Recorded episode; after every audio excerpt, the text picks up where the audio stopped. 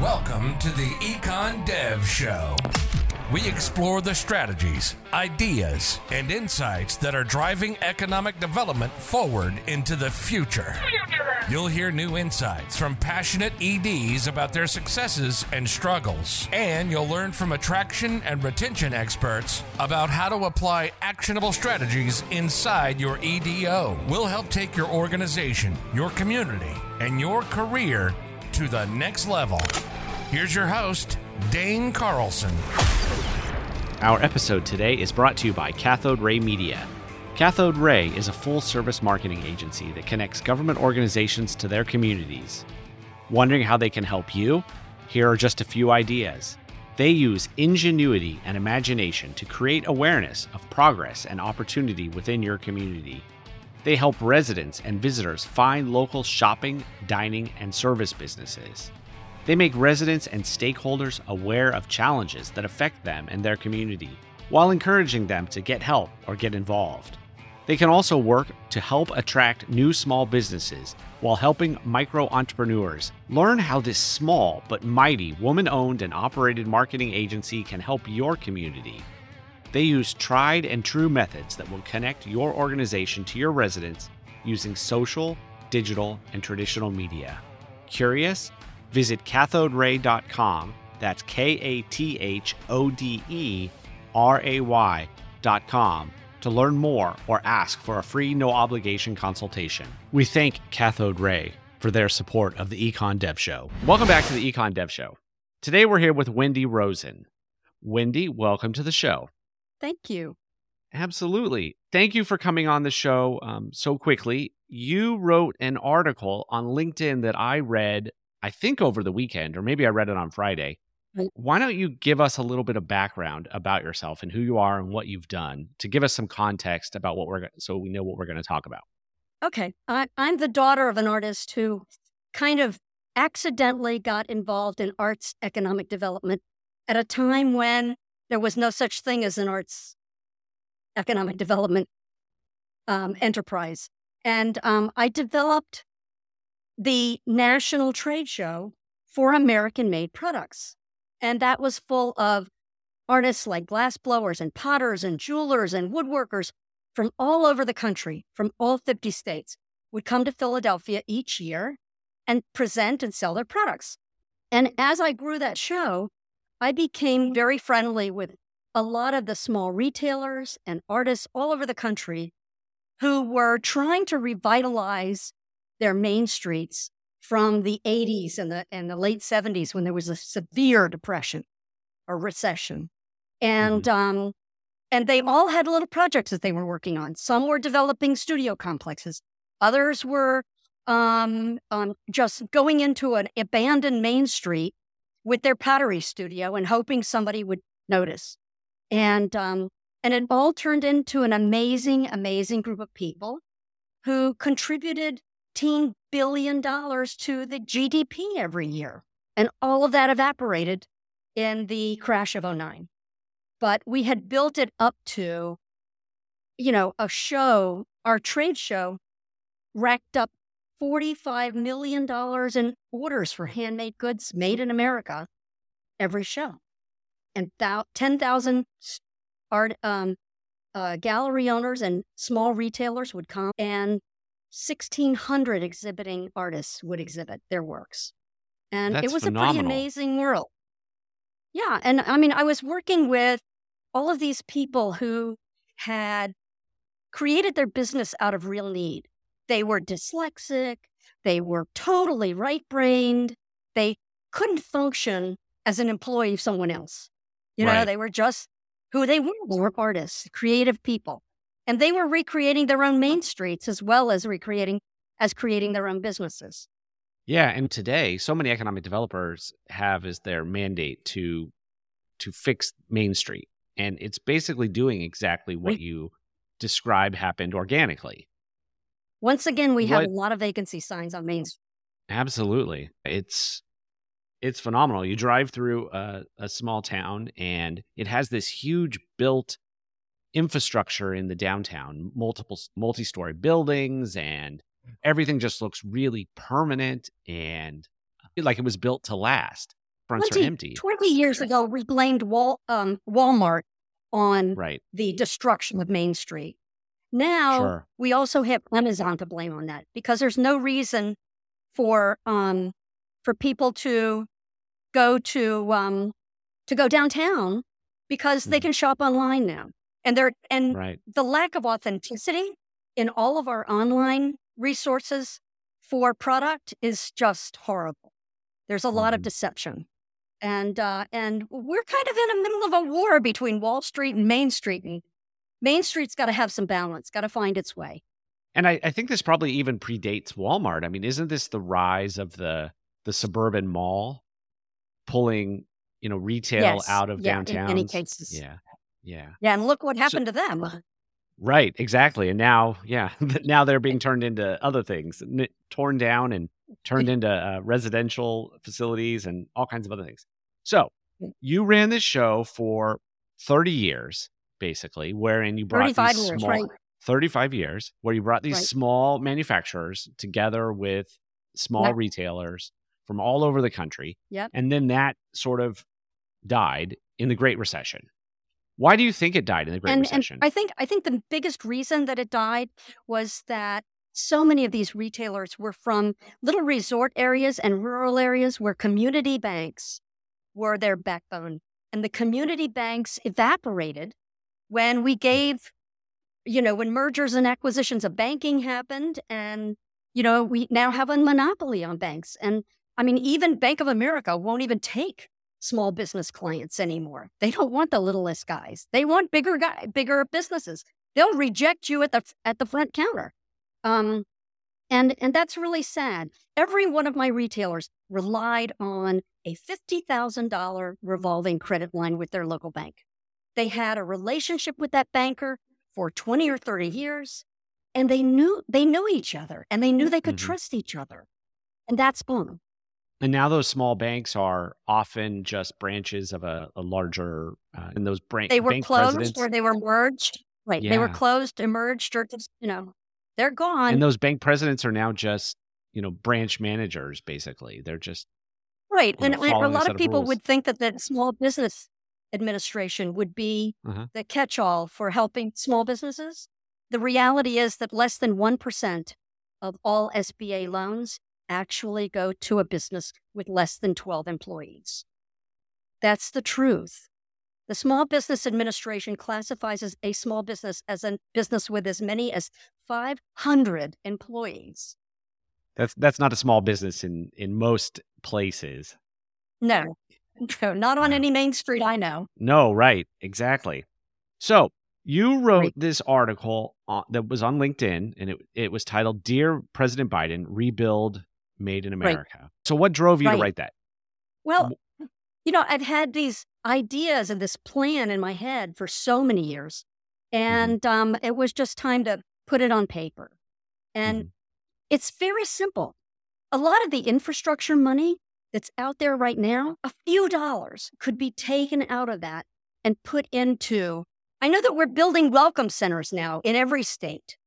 So Right. if we're building welcome centers on major highways, instead of giving a contract to Aramark for candy bars, why don't we set aside a few shelves for made in our local state merchandise?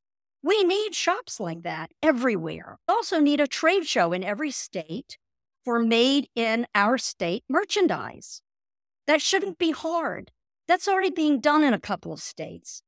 And but it you can't hire a regular trade show producer to do that. It has to be done by commu- by a community. It can't be done by a commercial trade show investor.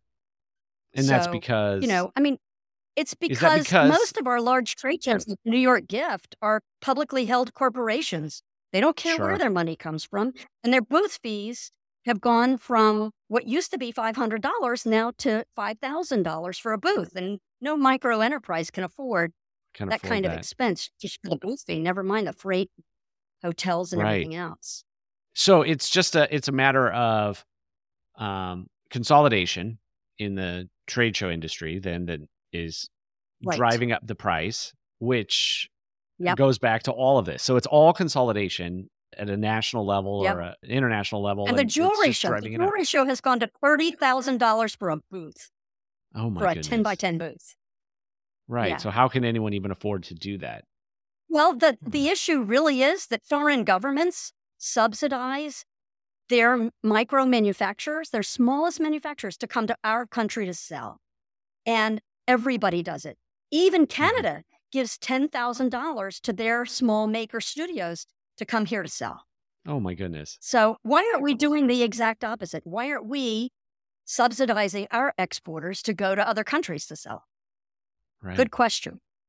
That is an excellent question. Okay.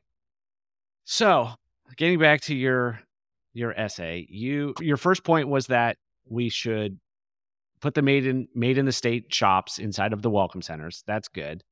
Um, Right. Then you mentioned the SBDC could coordinate business education workshops for makers and local art centers with government approved educators. Right. Now, it's my understanding that SBDCs are not allowed to take any income. And if they're offering really good education, they have to charge for it in some way. Otherwise, they're only asking their local insurance agent and banker to come in and talk for a few minutes. And that doesn't work. These right brain people need very specific education to help them grow fr- from one place to the next step, to the next step, to the next step. And, you know, we can help them embrace the left side of their brain, but it takes it takes a specific curriculum to do that. Right. That's interesting. And some and some partnering and mentoring. Right. Definitely. Yeah, I had That's the arts definitely- business. Once I built my business, I had something called the Arts Business Institute, and I would go, I went to at least 30 states, offering from Hawaii to Maine to Miami, offering um, workshops that were Mhm. sponsored by econ- economic development groups and art centers and colleges. And um, we would do a weekend workshop, and that created tons of businesses in those local areas. Interesting. Yeah, when you say that it created tons of businesses, were those businesses already there? They just didn't, or you know, No, the, the they people that ran they those businesses were They, already they there. might have, I think the talent was there. There was Right. somebody in a studio making things and maybe selling them at, at the local art fair. But isn't the Mhm. goal to bring money in from another state or from Right. another country? Right. So all that money was getting recycled locally, but it wasn't coming in from all over the country. And I was teaching people from to move from selling locally to selling na- nationwide. Right. Interesting. Okay. Next point you mentioned was that small startup grants for locally made product storefronts could give SBDC and Main Street development groups an excellent reason to work together. Is that something that you're not that we're not seeing and that that needs to happen? I don't think we are seeing it. I think, you know, every SBDC that I've ever known sends people to the SBA for money. We have to stop doing that. Right. All you're doing is wasting poor entrepreneurs' time and frustrating them because they're not going to hear anything. Right. As you because as you mentioned, yeah, They they're can't gonna the yeah, they can't get it. Interesting. Yeah. That is that is a really good idea actually. Bringing that together. and if and if people work together in small maker groups, hmm you know, and and small entrepreneurial groups, we've already proven that they can succeed and grow and and learn from each other. So that's why Right. these art centers and these entrepreneurial centers for creative people are so important. Good. When I when I found out that my own exhibitors were outgrowing their basements and their attics and their garages with their studios, I actually found a 100,000 square foot abandoned cotton mill in the city of Baltimore. And I called a friend who had an option on it and said, let's make an artist studio complex. And with a $250,000 investment on our part and an, uh, a community economic development loan, Mhm. um, we were able to build a $3.7 million project that is still active and successful today for creative businesses in Baltimore. And the houses in that neighborhood, when we bought our property, the houses were worth $35,000. Do you know what they're worth today? No, what are they worth today? and more Oh my goodness. and more. Wow. And So there is a return on investment. Absolutely. We need more of that community development block, block grant money. That is true. Oh my goodness, that is a that's a good idea too. I like that one. Yeah. All right, let's uh next one you mentioned is stricter enforcement of made America made in America guidelines with quarterly analysis Right. and inventory review Right. by experts. Well, So, what does that mean? well, everywhere online, but also in our national parks and our Smithsonian museum shops, there's outright deception with merchandise. Oh my oh, really? Okay. Have a mission to to sell locally made things and and made in America. But the reality is is that they push the Chinese stuff forward and they push the made in America stuff, made locally stuff beh- back. And they don't sell enough of it. And they're not they're they're publicly held corporations and they're not doing what they should be doing. They're not being good community support organizations. Right, because at the end of the day they're they're they're trying to make the most money as opposed to and and they're trying to make as much money as they possibly can and still fulfilling their mandate to have some locally made Right. stuff. And you know, But if I- I nobody a buys it, nobody buys I it. I did a protest at the Grand Canyon uh, many years ago, I think 2011. and um, all we did was educate people going into the Smithsonian, the um, National Park store there at uh, Bright Angel Trail at the Grand Canyon, and told them what to look for and what, you know, and, and to complain if they didn't like what they were seeing. And um, it was a pretty amazing experience. It, you know, it's it's very sad to see how our national park shops, which happen to be the most profitable retail square footage in the country, better than Fifth Avenue um, in New York, they're doing dollars. Uh-huh. They're doing six thousand dollars a square foot in at the Grand Canyon. That's outrageous. And you know darn well they're not paying concession fees that Right. probably they, that they should be paying. Oh wow. Yeah, I um before I was in Texas, I was in California and I was in a little town right outside of Yosemite National Park and I ran the visitor center that was there or my team ran the visitor center. And yeah, it was very interesting. When I came on board, we were selling knickknacks and whatever kind of tchotchkes Right. that you would sell in a people would sell in a place like that. And we created this program wherein we brought in all of the local producers that made small scale manufacturers and whoever. For you. all sold their stuff. And we did a Christmas store, we did things, and it was really great for these small entrepreneurs in the community to get their products in front of people that would have not seen them. And it, like you said, it was outside money. It was money from tourists and whatnot that were spending their Right. dollars and they were coming into our community. So yeah, I'm a big believer in that.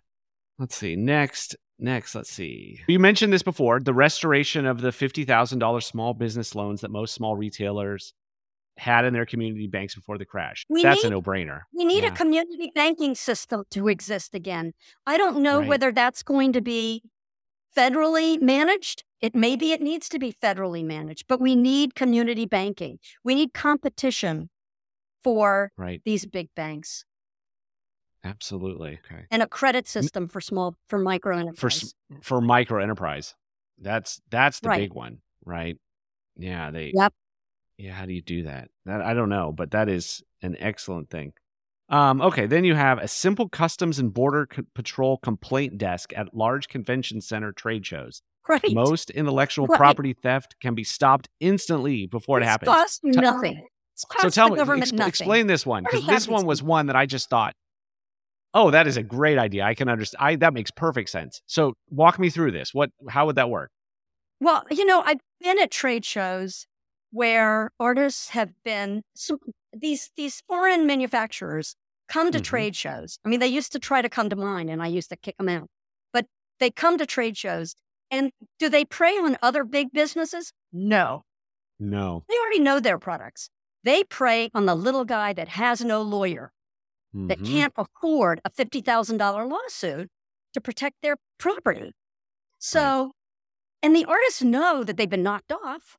They, you know, sometimes a product is missing from their their booth one day and it shows up in another booth the next day. It's that blatant. Oh my and goodness. if there was I if ICE had a desk where complaints could be offered some of that could be dealt with right there on the trade show floor. You just Right. take it off the floor and you make that Mhm. decision right then and there. Oh, it's not that hard. Right. It's just plain common sense. Right. But trade It's, shows are publicly Mhm. held corporations Right. and they really don't want to give up te- a 10 foot booth space for an ICE officer. Oh my goodness. That yeah, that's and who wants to these publicly traded trade shows don't want to exclude anyone that might give them money. Is Right. their incentives are just not aligned with Right. the small scale producers and just with the American economy as a whole. I can't tell you how many people I know that are out of business just because they were knocked off Just copied and yeah. and they couldn't That's- afford to to protect their their rights. Oh my goodness. I know one Well- artist in Kentucky that had his work knocked off by several companies and they ended up in every department store, Bed Bath and Beyond, linens and things, everything in the United States. And he spent $600,000 defending his intellectual property rights. Mhm. And he won $600,000. But he lost 3 years of his life. Right. And God knows how much growth and business he lost in the meantime that he Of couldn't course. calculate. Right, because he was he was a maker he created things. He wasn't uh, someone whose entire life goal was to spend his time in legal battles. Right, right. Oh, this I'm a big believer in this small scale manufacturing renaissance because you know we obviously well I'm a big believer in manufacturing renaissance as a whole, but we had to get there. We have to have this culture of small scale manufacturing, small scale creation, these workshops, these Right. artist studios. And one of the questions that I received, labs and all kinds of all that stuff. that help yes. that really help with production and you Mhm. know yeah. can leverage. We can leverage all of that now. Absolutely. Now, one of the questions that I receive from people when they don't necessarily buy onto this idea is why would someone give up a job, a, a low wage job in a cushy place like a Walmart or a grocery store or a call center? Why would they give up a cushy job like that to work in a dirty manufacturing place or some kind of workshop or a Oh fab facility or whatever? What do you say to that? Some of these people are home based businesses for a really good reason. Maybe they're taking care of a, a child or a parent. Some of them are people that have dyslexia, like I said, learning disabilities. They just don't work right in a corporate situation or anything else. The other thing is, they can make a lot of money. I have artists who made $600 an hour making sculpture. They've also made Christmas ornaments part of the year Mhm. that where they made $30 an hour. But sometimes during the year they could make $600 an hour. That's worth doing. Exactly. That is exactly the case. I have artists And- that bought airplanes and and put their kids through Ivy League schools and you know they've they've got a good life. Right. And they get to and the thing about this is that especially small scale manufacturing like this, you're not a cog in a, an assembly line. You have time to some of these people work out of their homes where they're Yep. like you mentioned, their families are there. But This idea of sitting in front of the television at night, working on your put assembling something that that that has real appeal. Uh, For Go the ahead. last 30 years, a lot of Mhm. our new artists are recent immigrants. They've come to this Oh. country with a skill. They don't have language ability Right. and they're learning their language selling at an art fair or whatever um and and they're our newest immigrants and they're going to become employers they're not going to become employees Right. That is exactly the case. And at the same time, they get to care for their family and they're not isolated Right. and separated. And yeah, that and all and artists are pretty supportive of each other. You don't, I'm sure you have squabbles, but as a group, they seem like they're very welcoming. They're very open to new Right. people and new things. And it just seems like such a something that we really want to encourage. they're also the seeds of main street revitalization these Mhm. artists make in their studios but eventually they'll open up a shop on main street Right. they'll start helping other shops on main street grow they become the leaders in a community for economic development which brings tourism to a community hmm if you look at cities like um, Asheville, Corning, New York, um, uh, Miami Beach, Lakeland, Florida, Paducah, Kentucky. These Mhm. are all places where there was a small incentive for an artist to move in and start a business. Corning offered $10,000 to glass blowers so that they could get rid of their vacancy signs on Main Street. Paducah had gorgeous Victorian homes downtown that really needed a lot of work. And they offered them to artists at a eh, offered loans to artists who had the skills to revitalize and renovate those homes. Um, you know, in my own hometown of, of Hampden in Baltimore, you know, all the people that live in that little village now, so many of them are single, they're, they're parents with a, a, a small business of some kind in the in the area. It's just it's it's an amazing community. And it and it creates a culture. It creates a local mm-hmm. culture that draws tourism.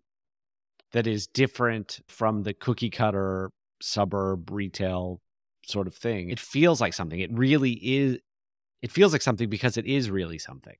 You know, when I saw all of culture. these, yeah, when I saw all of these cities growing their new Mhm. cultural communities or their creative communities, what I did was I created a cultural tourism magazine that was nationwide, and we had a contest every year for the top arts destinations in the country. And Mhm. little cities like Saginaw, Michigan, Sure. and Berkeley Springs, West Virginia, would do everything possible to compete to become one of America's top arts destinations. And that's the way they build their tourism base. That is so true. And the truth of the matter is, at the end of the day, there's a there's always a tension between economic development and tourism. Like, how are they connected? But nobody Right. ever moves their business someplace that they haven't first visited as a tourist. They don't go Yeah. some they don't move their whatever someplace that they haven't already visited because it all starts with that visit. You go, you visit, you like mm-hmm. it, you decide to stay, explore it. And it seems to me like small scale manufacturing is is absolutely key and this arts is just absolutely key to the whole thing the oh the final thing i wanted to mention is you kind of ended your your article with made in usa is not a conservative value i thought that was a really good point God, that i just think that's an excellent point and i think that both sides of the political spectrum need to just really jump on it because it's not a conservative thing. It's left right it's everybody. Some of my most liberal friends are the artists and the they're the ones who are doing it. They're the ones who are rolling up their sleeves and putting in the effort and they do all and all kinds of exciting stuff. So yeah i think absolutely that's the case. If we want innovation and we want creativity and we want people to think for themselves independently, then small businesses are where all that happens. Yes, that is absolutely the case. That is so true. Well, I hope that President Biden gets the message because, and I hope that more of us reach out to him and to our other elected officials and just talk about this in general because this is absolutely where we are as a country and where we're going to need to be going forward. And so I just Right. applaud you for doing this. And I hope You, I mean, I'm that- still, I'm still doing it. I may be partially Yeah. retired, but I'm, I'm still working with communities to help them grow their, um, their creative communities. So if any of your listeners are interested, they can reach out to me, and I'd love to talk to them. how would you like them to get in contact with you? WendyRosen.com, or you can contact me at LinkedIn. Well, Wendy, this has been awesome. And like I said, I'm going to push this out today because this is such a timely topic. Last week was the um, State of the Union address. So I'm assuming that's where this all Yes. came from because, That's where my inspiration. well, came. the, Well, I heard things in the State of the Union address that I hadn't heard before, and a lot of them connected yes. all these pieces together. Mhm. It just it all came together just absolutely beautifully. And and I've been disappointed by State of the Union addresses before. I'm hoping that the execution on this one is a little bit better for Main Street. Absolutely. Well, let's hope. Is a lot Well, better Wendy- for Main Street. Yes, absolutely. Well, thank you so much. You've been a great guest, and I hope that um, our readers reach, or our listeners will reach out to you and pick your brain, hire you, utilize your vast experience, and I hope that there's a way that this these this show that you had can come back ultimately. Right, right. Well, I think I think it needs to come back in a regional way. Um, mm-hmm. It's not quite affordable for it to come back first in a national way. It's got to start right. on on the local, um, in a local way, you know, before. And the other thing is, is that your members shouldn't be calling a real estate developer the first minute that they have some money to spend. They should be calling. They should be looking at their local assets and Richard mm-hmm. Florida does great assessments for mm-hmm. creative assets. You get your creative asset assessment, and then you find you create the plan. And right. that's what I do is create those affordable plans so that cities can take the next step forward and start developing real tourism and economic development on Main Street. Fantastic. Well, Wendy, thank you so much. Thank you, Dane, for inviting me. It was great. Listening to the Econ Dev Show with Dane Carlson. If you're an economic developer who never stops learning, for more expert strategies, fresh insights, and new ideas to take your career, organization, and your community to the next level, visit us on the web at econdevshow.com.